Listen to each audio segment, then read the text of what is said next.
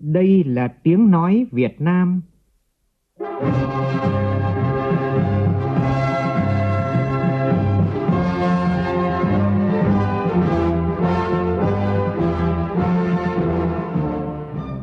là tiếng nói Việt Nam, phát thanh từ Hà Nội, thủ đô nước Cộng hòa xã hội chủ nghĩa Việt Nam.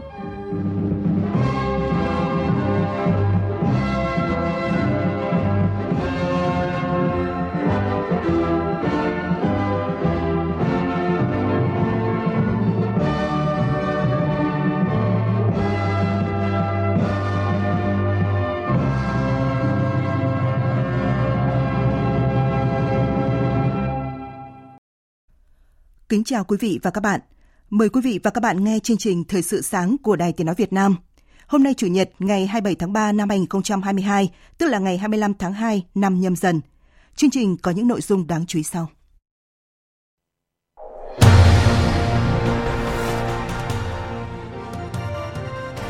Phát biểu tại lễ khai mạc năm du lịch quốc gia 2022 Quảng Nam, Thủ tướng Phạm Minh Chính đề nghị cùng chung tay tạo dựng môi trường xanh cho sự phát triển bền vững của ngành du lịch.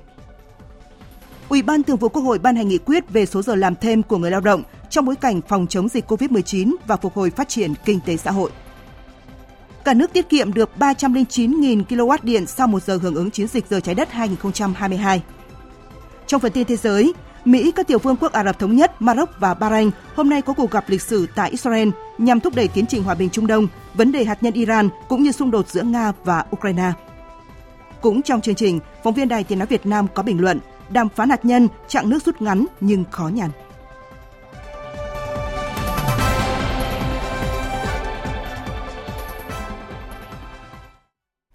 Bây giờ là nội dung chi tiết.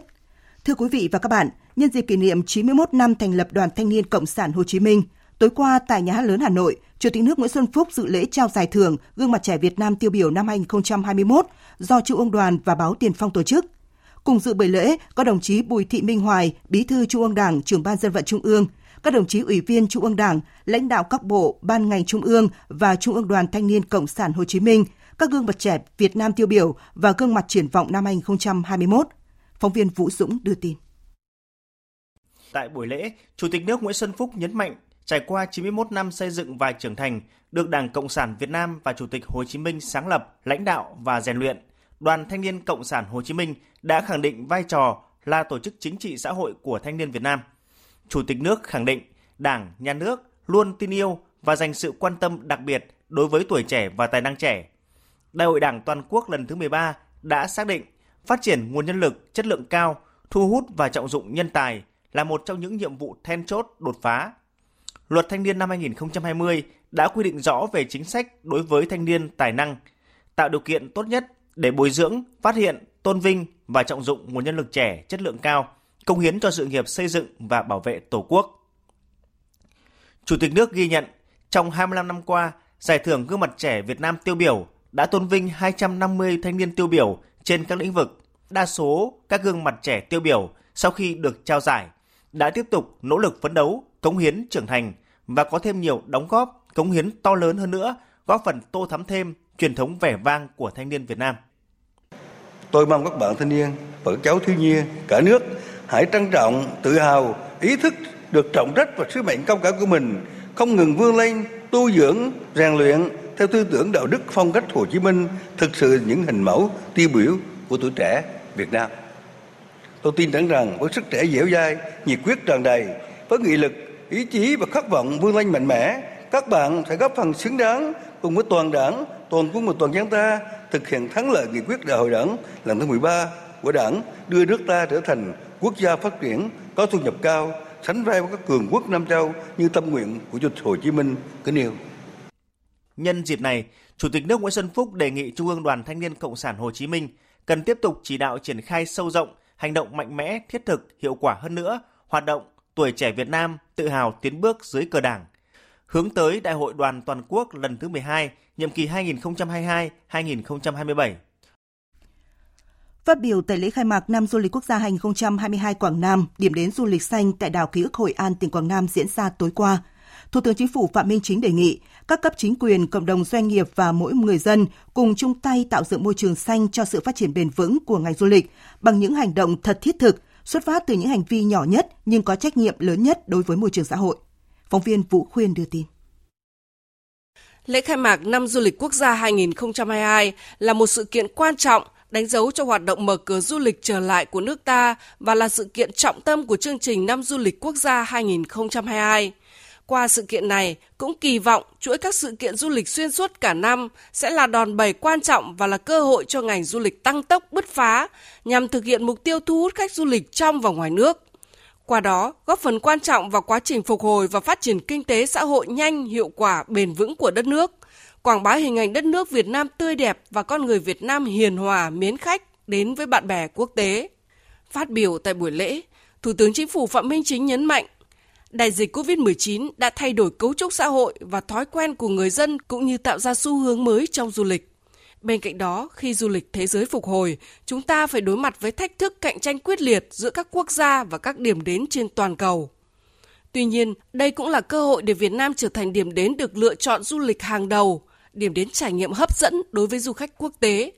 Muốn vậy, một mặt chúng ta phải kiên định với những giá trị bền vững mà nhiều năm qua đất nước Việt Nam, du lịch Việt Nam đã tạo dựng và xác lập trong lòng du khách quốc tế. Đó là thông điệp hòa bình, hòa giải, Việt Nam đất nước an toàn, hình ảnh Việt Nam điểm đến an toàn, thân thiện, hấp dẫn, một điểm đến với vẻ đẹp bất tận. Tập trung xây dựng hệ sinh thái du lịch xanh đúng như chủ đề năm du lịch quốc gia 2022. Đó là môi trường du lịch mà ở đó có sự thân thiện, an toàn giữa người dân và du khách. Là sự cam kết của tất cả các bên liên quan, bao gồm nhà nước, doanh nghiệp và người dân khai thác du lịch nhưng không ảnh hưởng tiêu cực đến tài nguyên, môi trường và hệ sinh thái. Tôi đề nghị các cấp chính quyền, cộng đồng doanh nghiệp và mỗi người dân cùng chung tay tạo dựng môi trường xanh cho sự phát triển bền vững của ngành du lịch bằng những hành động thật thiết thực xuất phát từ những hành vi nhỏ nhất nhưng có trách nhiệm lớn nhất đối với cộng đồng và xã hội. Thủ tướng yêu cầu tăng cường thu hút đầu tư và đổi mới công nghệ, đẩy mạnh chuyển đổi số du lịch. Đây là xu thế tất yếu trên thế giới hiện nay với mục tiêu tiến tới hình thành hệ sinh thái du lịch thông minh, gắn kết các chủ thể khách du lịch, doanh nghiệp cung ứng dịch vụ và cơ quan quản lý nhà nước. Các hiệp hội, cộng đồng doanh nghiệp du lịch cần chủ động, tích cực chung tay xây dựng môi trường du lịch xanh, đầu tư phát triển các mô hình, loại hình du lịch hướng tới bền vững cả về kinh tế, xã hội và môi trường huy động sự tham gia của cộng đồng dân cư trong hình thành chuỗi cung ứng du lịch dịch vụ cạnh tranh và có trách nhiệm đẩy mạnh tuyên truyền để nâng cao ý thức trong cộng đồng, để mỗi người dân là một đại sứ du lịch sự tham gia của người dân địa phương có vai trò quan trọng trong việc bảo đảm tính bền vững và hấp dẫn của du lịch Việt Nam đối với du khách. Chương trình Thời sự sáng tiếp tục với những tin đáng chú ý khác. Thay mặt Ủy ban Thường vụ Quốc hội, Chủ tịch Quốc hội Vương Đình Huệ đã ký ban hành nghị quyết về số giờ làm thêm của người lao động trong bối cảnh phòng chống dịch COVID-19 và phục hồi phát triển kinh tế xã hội. Theo nghị quyết, số giờ làm thêm trong một năm được quy định không quá 300 giờ trong một năm, trừ các trường hợp sau đây. Người lao động từ đủ 15 tuổi đến chưa đủ 18 tuổi. Người lao động là người khuyết tật nhẹ, suy giảm khả năng lao động từ 51% trở lên, khuyết tật nặng hoặc khuyết tật nặng đặc biệt. Người lao động làm nghề công việc nặng nhọc, độc hại, nguy hiểm hoặc đặc biệt nặng nhọc, độc hại, nguy hiểm. Lao động nữ mang thai từ tháng thứ 7 hoặc tháng thứ 6 nếu làm việc ở vùng cao, vùng sâu, vùng xa, biên giới, hải đảo. Lao động nữ đang nuôi con dưới 12 tháng tuổi. Không áp dụng khoản 1 điều này đối với trường hợp quy định tại khoản 3 điều 107 của Bộ luật Lao động. Số giờ làm thêm trong một tháng được quy định. Trường hợp người sử dụng lao động được sử dụng người lao động làm thêm tối đa 300 giờ trong một năm có nhu cầu và được sự đồng ý của người lao động thì được sử dụng người lao động làm thêm trên 40 giờ nhưng không quá 60 giờ trong một tháng. Nghị quyết này có hiệu lực thi hành từ ngày 1 tháng 4 năm 2022, trừ quy định tại khoản 2 điều này. Quy định tại khoản 1 điều 1 của nghị quyết này có hiệu lực thi hành từ ngày 1 tháng 1 năm 2022. Bộ Y tế cho biết, hôm qua cả nước ta ghi nhận hơn 103.000 ca mắc COVID-19, giảm gần 6.000 ca mắc mới so với ngày 25 tháng 3. Các địa phương ghi nhận số ca mắc giảm nhiều nhất so với ngày trước đó là Hà Nội 1.180 ca, Hải Dương 821 ca và Bình Dương là 770 ca. Về tiêm chủng thì đến thời điểm này, nước ta đã tiêm được hơn 204 triệu liều, trong đó số liều tiêm cho trẻ từ 12 đến 17 tuổi là hơn 17 triệu liều. Bộ Y tế vừa ban hành công văn gửi Sở Y tế các tỉnh thành phố, Viện Vệ sinh Dịch tễ, Viện Pasteur, Cục Y tế, Bộ Công an, Cục Quân y, Tổng cục Hậu cần, Bộ Quốc phòng về việc tiêm vaccine phòng COVID-19 liều cơ bản và liều nhắc lại. Bộ Y tế đề nghị người đã tiêm đủ liều cơ bản bằng vaccine mRNA, vaccine do Pfizer hoặc Moderna sản xuất, có thể tiêm liều nhắc lại bằng vaccine do AstraZeneca sản xuất. Thời gian tiêm tối thiểu là 3 tháng sau tiêm mũi cuối cùng của liều cơ bản.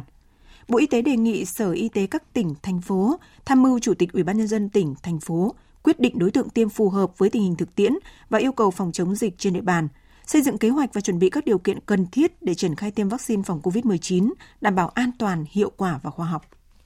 Thưa quý vị, ảnh hưởng từ dịch COVID-19 đã làm gián đoạn của chuỗi cung ứng toàn cầu. Cùng với đó thì áp lực từ giá nguyên nhiên vật liệu đầu vào tăng cao đã khiến các doanh nghiệp FDI có nhu cầu tìm kiếm nhà cung ứng trong nước hơn trước đây. Đây cũng là cơ hội để doanh nghiệp công nghiệp hỗ trợ Việt Nam có thể tham gia sâu rộng hơn vào chuỗi cung ứng toàn cầu. Phản ánh của phóng viên Nguyễn Hằng. Trong bối cảnh bình thường mới, nhiều doanh nghiệp FDI tại nước ta hiện đang tăng cường tìm kiếm các nhà cung ứng nội địa để phục hồi lại các nhà sản xuất để tiết kiệm chi phí vận chuyển, tăng sức cạnh tranh. Tuy nhiên, nguồn cung của các đối tác nhập khẩu gián đoạn, nhất là chi phí logistics tăng cao. Các doanh nghiệp FDI đang tăng cường tìm kiếm các nhà cung cấp để cung ứng hàng ngàn chi tiết, linh kiện. Các tập đoàn lớn như Samsung, Panasonic, Bosch, Suzuki, Towa hiện cũng đang giáo diết tìm kiếm nhà cung ứng công nghiệp hỗ trợ Việt – Ông Nguyễn Khắc Việt Anh, Trung tâm Nghiên cứu Phát triển Công nghệ ô tô Bốt Việt Nam cho biết. Để đi cùng với nghiệp FDI về vấn đề đầu tư và công nghệ và đầu tư mặt kiến thức cho đội ngũ ờ, lao động ở công ty, bốt sẵn sàng muốn chia sẻ kiến thức và cùng đồng hành doanh nghiệp trong vòng 1 đến 2 năm. Nếu anh chưa làm được, tôi sẵn sàng hỗ trợ tất cả mặt kiến thức, nhưng mà phải cải tiến lại dây chuyền và con người anh phải trang bị thêm kiến thức. Nhưng mà doanh nghiệp Việt Nam muốn đơn hàng liền, sản xuất liền, cảm giác doanh nghiệp đang nhìn về mặt lợi nhuận ở đây nhưng mà chưa nhìn về mặt chặng đường lâu dài. Để phát triển công nghiệp hỗ trợ theo kịp với sự phát triển của thị trường, theo ông Nguyễn Hoàng, Phó Chủ tịch Hiệp hội Công nghiệp hỗ trợ Việt Nam cần điều chỉnh chính sách ưu đãi cho hỗ trợ tìm nguồn vốn ưu đãi và kết hợp đào tạo lao động chuyên sâu cho ngành công nghiệp hỗ trợ. Ông Nguyễn Hoàng nêu ý kiến. Chúng ta cần một cái chính sách hết sức tốt hơn nữa, thiết thực và đi vào đời sống của doanh nghiệp hơn nữa, của nhà nước để mà hỗ trợ cho các doanh nghiệp Việt Nam nói chung và doanh nghiệp công nghiệp hỗ trợ Việt Nam nói riêng vươn lên thì chúng tôi tin tưởng rằng tới đây luật công nghiệp hỗ trợ cũng như là các chính sách thí điểm về công nghiệp hỗ trợ của chính phủ sớm được ờ, đến tay các doanh nghiệp công nghiệp hỗ trợ Việt Nam thì từ đó sẽ ờ, tham gia được vào chuỗi sản xuất ngay tại nội địa của Việt Nam và dần tham gia vào chuỗi sản xuất toàn cầu. Hưởng ứng chiến dịch giờ trái đất, tối qua, hàng nghìn tình nguyện viên của 63 tỉnh thành phố trên cả nước đã đồng loạt tắt điện trong 1 giờ từ 20 giờ 30 phút đến 21 giờ 30 phút. Tại thành phố Hồ Chí Minh, Thành đoàn thành phố Hồ Chí Minh và báo Sài Gòn Giải phóng phối hợp tổ chức sự kiện tắt điện hưởng ứng chiến dịch giờ trái đất năm 2022. Chương trình thu hút hơn 1.000 thanh niên tham gia hưởng ứng. Tin của Minh Thắm, phóng viên thường trú Đài Tiếng nói Việt Nam tại thành phố Hồ Chí Minh. Ngoài 1.000 tình nguyện viên có mặt tại điểm cầu chính, nhà văn hóa thanh niên thành phố Hồ Chí Minh, ban tổ chức chương trình cũng kết nối hoạt động tắt điện trong một giờ cùng hàng ngàn tình nguyện viên của 63 tỉnh thành phố trên cả nước và hàng triệu tình nguyện viên của gần 200 quốc gia trên thế giới thông qua nền tảng trực tuyến. Không chỉ tắt đèn trong một tiếng đồng hồ vào tối thứ Bảy 26 tháng 3, mà chiến dịch giờ trái đất 2022 đã và đang triển khai rất nhiều hoạt động ý nghĩa thiết thực để bảo vệ môi trường như hoạt động tăng mạng xanh, chương trình chung tay sử dụng năng lượng xanh, dự án kết nối thông điệp xanh và dự án sống an toàn với nhựa. Mỗi dự án đều thu hút hàng ngàn tình nguyện viên, nhất là các bạn trẻ trên khắp cả nước hưởng ứng. Là đại sứ của chương trình Giờ trái đất năm 2022, Hoa hậu Hờ Henie cho biết. À, giờ trái đất là khoảnh khắc mà mình cùng tắt đèn. Nhưng mà trước đó hay là sau đó là những cái trải nghiệm mà mình được học được trưởng thành qua cái việc mà mình được tìm hiểu những cái thông tin những cái chia sẻ mà trong giờ trái đất mọi người truyền thông điệp. Ví dụ như là thông điệp uh, năng lượng xanh sống xanh tiết kiệm năng lượng hay là tiêu dùng bền vững đều là những cái từ mà mình sẽ có thể là áp dụng ở trong cuộc sống của mình hàng ngày và nếu mà mình cứ áp dụng từ từ thì mình dần dần sẽ thay đổi được cách sống của mình cách mình hành động và cách mình làm việc theo trung tâm theo thông tin từ Trung tâm Điều độ Hệ thống Điện Quốc gia, sau một giờ tắt đèn biểu trưng hưởng ứng chiến dịch giờ trái đất 2022, cả nước đã tiết kiệm được sản lượng điện là 309.000 kWh, tương đương số tiền khoảng hơn 576 triệu đồng. Còn trên thế giới tối qua, từ nhà hát Opera Sydney đến cổng chào Ấn Độ hay là tượng Chúa Cứu Thế ở Brazil, những địa danh lớn trên thế giới hưởng ứng giờ trái đất 2022 bằng cách tắt đèn trong một giờ từ 20 giờ 30 phút đến 21 giờ 30 phút. Theo Tổ chức Quốc tế về Bảo tồn Thiên nhiên, giờ trái đất là khoảnh khắc để đoàn kết vì con người và hành tinh hướng đến một tương lai bền vững hơn. Tổng hợp của biên tập viên Phạm Hà. Với thông điệp kiến tạo tương lai, Giờ trái đất 2022 kêu gọi hàng triệu người trên thế giới nhận thức tầm quan trọng của việc đưa ra các hành động về môi trường trong cuộc sống hàng ngày. Giờ trái đất không chỉ đơn giản là tắt đèn và các thiết bị điện không cần thiết trong 60 phút, mà còn mang ý nghĩa nhiều hơn thế khi thêm số cộng vào sau số 60. Nhân dịp này, nhiều quốc gia cũng cho ra mắt hàng loạt các chiến dịch dài hạn để hưởng ứng chủ đề kiến tạo tương lai của giờ trái đất 2022. Tanzania đặt mục tiêu giúp mọi học sinh từ cấp tiểu học đến đại học trồng và chăm sóc cây, cho đến khi các em rời ghế nhà trường hoặc đại học. Chiến dịch hy vọng sẽ trồng hơn 14 triệu cây xanh trong thời gian thực hiện và bắt đầu phát động vào ngày rừng quốc tế vào ngày 21 tháng 3. Nam Phi hướng đến hội nghị Liên Hợp Quốc về đa dạng sinh học với trọng tâm đảm bảo đủ chữ ký kiến nghị cho kế hoạch định hình tương lai. Ấn Độ vinh danh những nỗ lực của 75 anh hùng bảo tồn thiên nhiên chia sẻ những câu chuyện đầy cảm hứng về cách những cá nhân này giúp định hình tương lai. Vương quốc Anh kêu gọi mọi người tham gia tắt đèn để hưởng ứng giờ trái đất. Tại ứng dụng dấu chân của tôi cho phép tính toán những tác động trong lối sống đối với môi trường và những gì bạn có thể làm để bảo vệ trái đất. Hy Lạp cũng thực hiện chiến dịch nhấn mạnh vai trò quan trọng của thực phẩm, cũng như cung cấp thông tin về cách tạo ra chế độ ăn uống và sản xuất thực phẩm bền vững. Ông Marco Lambertini, Tổng giám đốc Tổ chức Quốc tế về Bảo tồn Thiên nhiên cho rằng năm 2022 là một năm quan trọng đối với trái đất. Tổng thư ký Liên Hợp Quốc Antonio Guterres cũng nhấn mạnh thông điệp. 2022 là một năm quyết định và quan trọng. Những tiếng nói và hành động của các bạn là thông điệp rõ ràng gửi tới các nhà lãnh đạo thế giới. Giờ là thời điểm cho các hành động quyết đoán và tham vọng. Chúng ta phải thực hiện nghĩa vụ của mình để bảo vệ hành tinh. Cùng nhau chúng ta có thể xây dựng một tương lai tươi sáng và thịnh vượng hơn.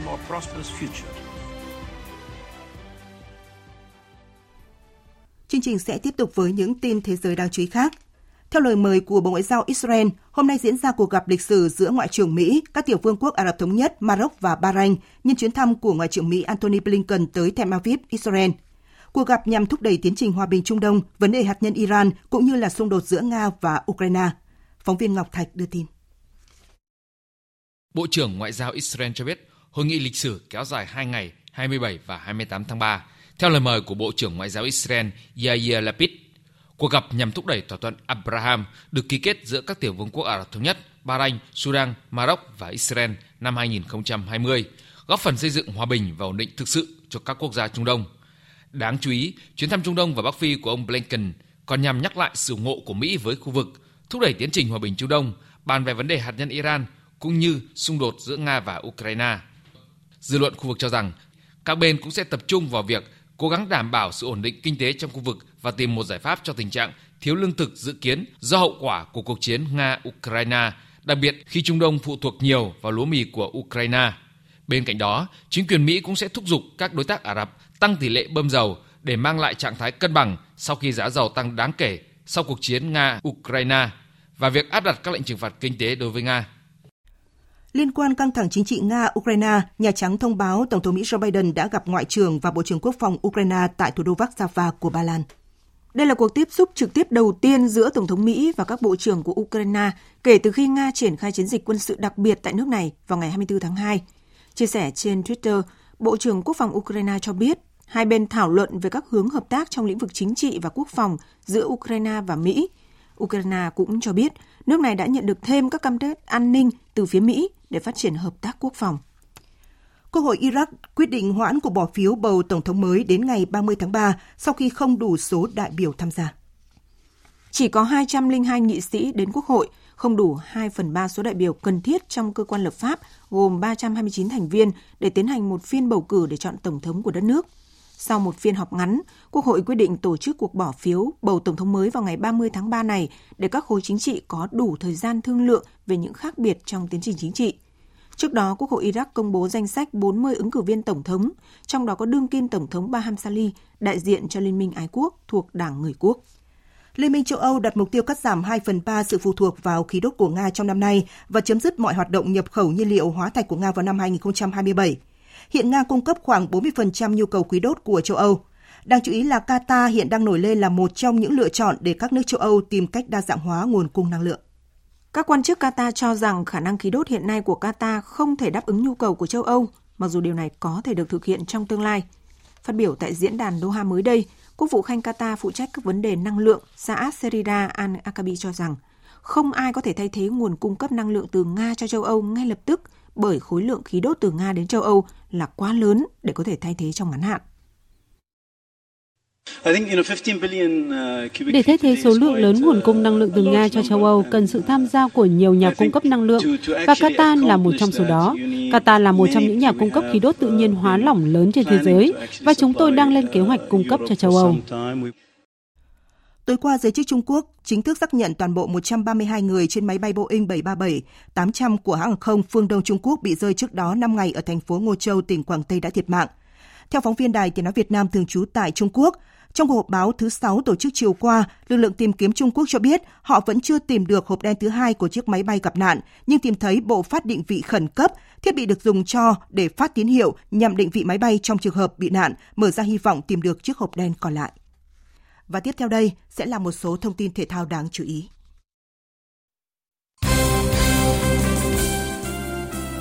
Ở giải giao hữu U23 Dubai Cup 2022 diễn ra tối qua tại các tiểu vương quốc Ả Rập Thống Nhất, đội tuyển U23 Việt Nam nhận thất bại khi mà để thua 0-1 trước U23 Croatia.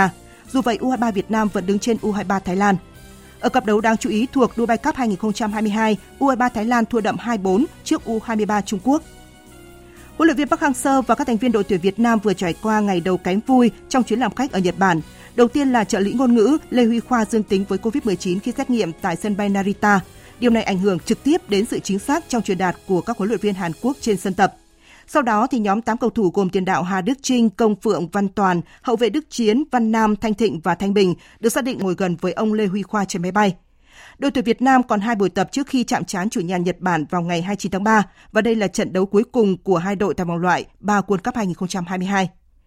Đến thời điểm này thì châu Á đã chính thức xác nhận được 5 vé đến World Cup 2022 gồm có Nhật Bản, Hàn Quốc, Iran, Ả Rập Xê Út cùng chủ nhà Qatar.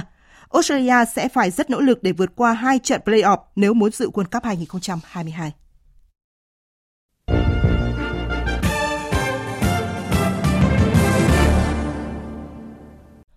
Thưa quý vị và các bạn, giữa tuần này, Cố vấn An ninh Quốc gia Mỹ Jake Sullivan cùng Ngoại trưởng Iran Amir Abdollahian đã đồng thời lạc quan cho biết các cuộc đàm phán về khôi phục thỏa thuận hạt nhân Iran được ký kết giữa nhóm P5-1 vào năm 2015 hay còn gọi là kế hoạch chung toàn diện đã đạt được sự nhất trí để hồi sinh. Tuy nhiên, dù chỉ còn một số rất ít tồn động, nhưng lại là những điểm mấu chốt khó nhất để giải quyết. Chặng nước rút của quá trình đàm phán rõ ràng còn rất ngắn nhưng khó nhằn. Bình luận của biên tập viên Thu Hiền. Chặng đàm phán marathon về vấn đề hạt nhân của Iran đang chỉ còn một đoạn rất ngắn để về đích. Như Ngoại trưởng Iran Amir Abdollahian ví von, các vấn đề khó khăn còn lại lần đầu tiên đã ít hơn số ngón tay trên một bàn tay. Để đạt được sự gần như nhất trí giữa Iran và các quốc gia tham gia đàm phán, đặc biệt là với Mỹ, cho thấy sự nỗ lực không hề nhỏ của các bên. Hai năm qua, từ chỗ căng thẳng bất đồng tưởng như bế tắc không thể tháo gỡ, các bên đã bắt đầu ngồi vào bàn đàm phán tại Viên Áo. Từ chỗ ông chẳng bà chuộc trong hầu hết các cuộc đàm phán, thì đến nay các bên đã có những nhượng bộ nhất định. Sau 8 vòng đàm phán, hai trong số 4 vấn đề thuộc lằn danh đỏ giữa Mỹ và Iran cũng đã được tháo gỡ. Đầu tuần này, một số nguồn tin còn tiết lộ Tổng thống Mỹ Joe Biden đang xem xét đưa lực lượng vệ binh cách mạng Iran ra khỏi danh sách các tổ chức khủng bố như một món quà để đổi lại việc Iran có thể sẵn sàng đưa ra những hành động nghiêm túc tương xứng. Nếu động thái này thành hiện thực, thỏa thuận hạt nhân Iran có thêm nhiều hy vọng. Kết quả này trước hết là nỗ lực ngoại giao của các nước châu Âu cùng Nga, Trung Quốc, Pháp, Anh và Đức khi tổ chức nhiều cuộc đàm phán song phương, đa phương với Iran, cũng như kéo Iran và Mỹ tới cuộc đàm phán nhằm tránh xung đột, thậm chí là chiến tranh. Các nhà ngoại giao phương Tây thật sự nóng lòng muốn đạt được vấn đề hạt nhân Iran, giống như sớm giải bài toán khó này để chuyển sang một bài toán khó khác. Đó là cuộc xung đột Nga-Ukraine. Bởi nếu các cuộc đàm phán ở Viên thất bại, tác động của nó sẽ không thể đo đếm được đặc biệt là leo thang căng thẳng trong khu vực Trung Đông, nơi tập trung nguồn năng lượng lớn của thế giới, từ đó tác động đến giá nhiên liệu cũng như những hệ lụy địa chính trị mà Mỹ và phương Tây thực sự không mong muốn lúc này. Thế nhưng còn quá sớm để nhận định thỏa thuận hạt nhân Iran năm 2015 hồi sinh đang ở trong tầm tay. Trong mọi cuộc đàm phán, sự nghi kỵ lẫn nhau luôn là yếu tố hàng đầu phá vỡ mọi kết quả. Giữa Mỹ và Iran cũng vậy. Để đạt được thỏa thuận cuối cùng, không có cách nào khác và cũng là vấn đề cốt lõi nhất giữa Mỹ và Iran trong giai đoạn này là xây dựng lòng tin. Điều này không hề dễ dàng. Kể từ khi Mỹ rút khỏi thỏa thuận hạt nhân Iran vào năm 2018 và gia tăng các biện pháp trừng phạt nhằm vào Iran, niềm tin trở thành con số không trong quan hệ giữa hai bên. Mặc dù khá nhượng bộ trong một số điều khoản đàm phán thời gian gần đây, nhưng Iran giống như con chim bị thương sợ cành cong, luôn e ngại việc Mỹ có thể sẽ một lần nữa đơn phương rút khỏi kế hoạch chung toàn diện như đã từng làm. Còn phía Mỹ thì lại không tin Iran sẽ không phát triển vũ khí hạt nhân khi đã đủ khả năng làm giàu urani lên tới 60%. Trong một tuyên bố mới nhất, hai bên vẫn khăng khăng giữ quan điểm ông đưa chân giò, bà thò chai rượu, giữa vấn đề tuân thủ cam kết và đảm bảo kinh tế. Nói như vậy để thấy, cho dù chỉ còn một điều kiện đàm phán mà các bên không nhìn cùng một hướng, thì việc cán đích đúng hẹn cũng nằm ngoài tầm với. Quý vị và các bạn vừa nghe bài bình luận của biên tập viên Thu Hiền nhan đề Đàm phán hạt nhân Iran, chặng nước rút ngắn nhưng khó nhằn. Dự báo thời tiết Phía Tây Bắc Bộ có mưa rào và rông rải rác, cục bộ có mưa vừa, mưa to, gió nhẹ, trời chuyển rét, nhiệt độ từ 17 đến 29 độ. Phía Đông Bắc Bộ và Thanh Hóa có mưa rào và rông rải rác, cục bộ có mưa vừa, mưa to, gió Đông Bắc cấp 2, cấp 3, vùng ven biển cấp 3, cấp 4, trời chuyển rét, nhiệt độ từ 17 đến 25 độ. Khu vực từ Nghệ An đến Thừa Thiên Huế có mưa rào và rông rải rác, gió Đông Bắc cấp 2, cấp 3, vùng ven biển cấp 3, cấp 4, nhiệt độ từ 19 đến 33 độ. Khu vực từ Đà Nẵng đến Bình Thuận, ngày nắng, chiều tối và đêm có mưa rào và rông vài nơi. Riêng phía Bắc có mưa rào và rông rải rác, gió đông cấp 2, cấp 3, nhiệt độ từ 23 đến 33 độ. Tây Nguyên, ngày nắng, chiều tối và tối có mưa rào và rông rải rác, nhiệt độ từ 20 đến 33 độ. Nam Bộ, ngày nắng, có nơi nắng nóng, chiều tối và đêm có mưa rào và rông rải rác, gió nhẹ, nhiệt độ từ 24 đến 35 độ. Khu vực Hà Nội có mưa rào và rông rải rác, gió đông bắc cấp 2, cấp 3, trời chuyển rét, nhiệt độ từ 18 đến 24 độ. Dự báo thời tiết biển Bắc và Nam Vịnh Bắc Bộ có mưa rào và rông rải rác, gió đông bắc cấp 6, giật cấp 7, cấp 8, biển động. Vùng biển từ Quảng Trị đến Quảng Ngãi, chiều và đêm có mưa rào và rông rải rác, gió đông bắc cấp 4, cấp 5, từ chiều có lúc cấp 6, giật cấp 7, biển động. Vùng biển từ Bình Định đến Ninh Thuận có mưa rào và rông vài nơi, gió đông nam đến nam cấp 3, cấp 4, đêm chuyển gió đông bắc cấp 3, cấp 4. Vùng biển từ Bình Thuận đến Cà Mau, Cà Mau đến Kiên Giang có mưa rào và rông vài nơi, gió nhẹ. Khu vực giữa Biển Đông có mưa rào và rông vài nơi, gió đông đến đông bắc cấp 3, cấp 4. Khu vực Nam Biển Đông và khu vực quần đảo Trường Sa thuộc tỉnh Khánh Hòa có mưa rào và rông vài nơi, gió đông cấp 3, cấp 4. Khu vực Bắc Biển Đông và khu vực quần đảo Hoàng Sa thuộc thành phố Đà Nẵng có mưa rào và rông vài nơi, Chiều mai có mưa rào rải rác và có nơi có rông. Gió Đông Bắc cấp 5, riêng phía Bắc gió mạnh dần lên cấp 6, giật cấp 7, cấp 8. Vịnh Thái Lan có mưa rào và rông vài nơi, gió nhẹ. Những thông tin về thời tiết vừa rồi đã kết thúc chương trình Thời sự sáng của Đài Tiếng Nói Việt Nam. Chương trình do biên tập viên Thu Hằng biên soạn với sự tham gia của phát thanh viên Quỳnh Anh, kỹ thuật viên Mai Hoa, chịu trách nhiệm nội dung Hoàng Trung Dũng. Cảm ơn quý vị và các bạn đã quan tâm theo dõi.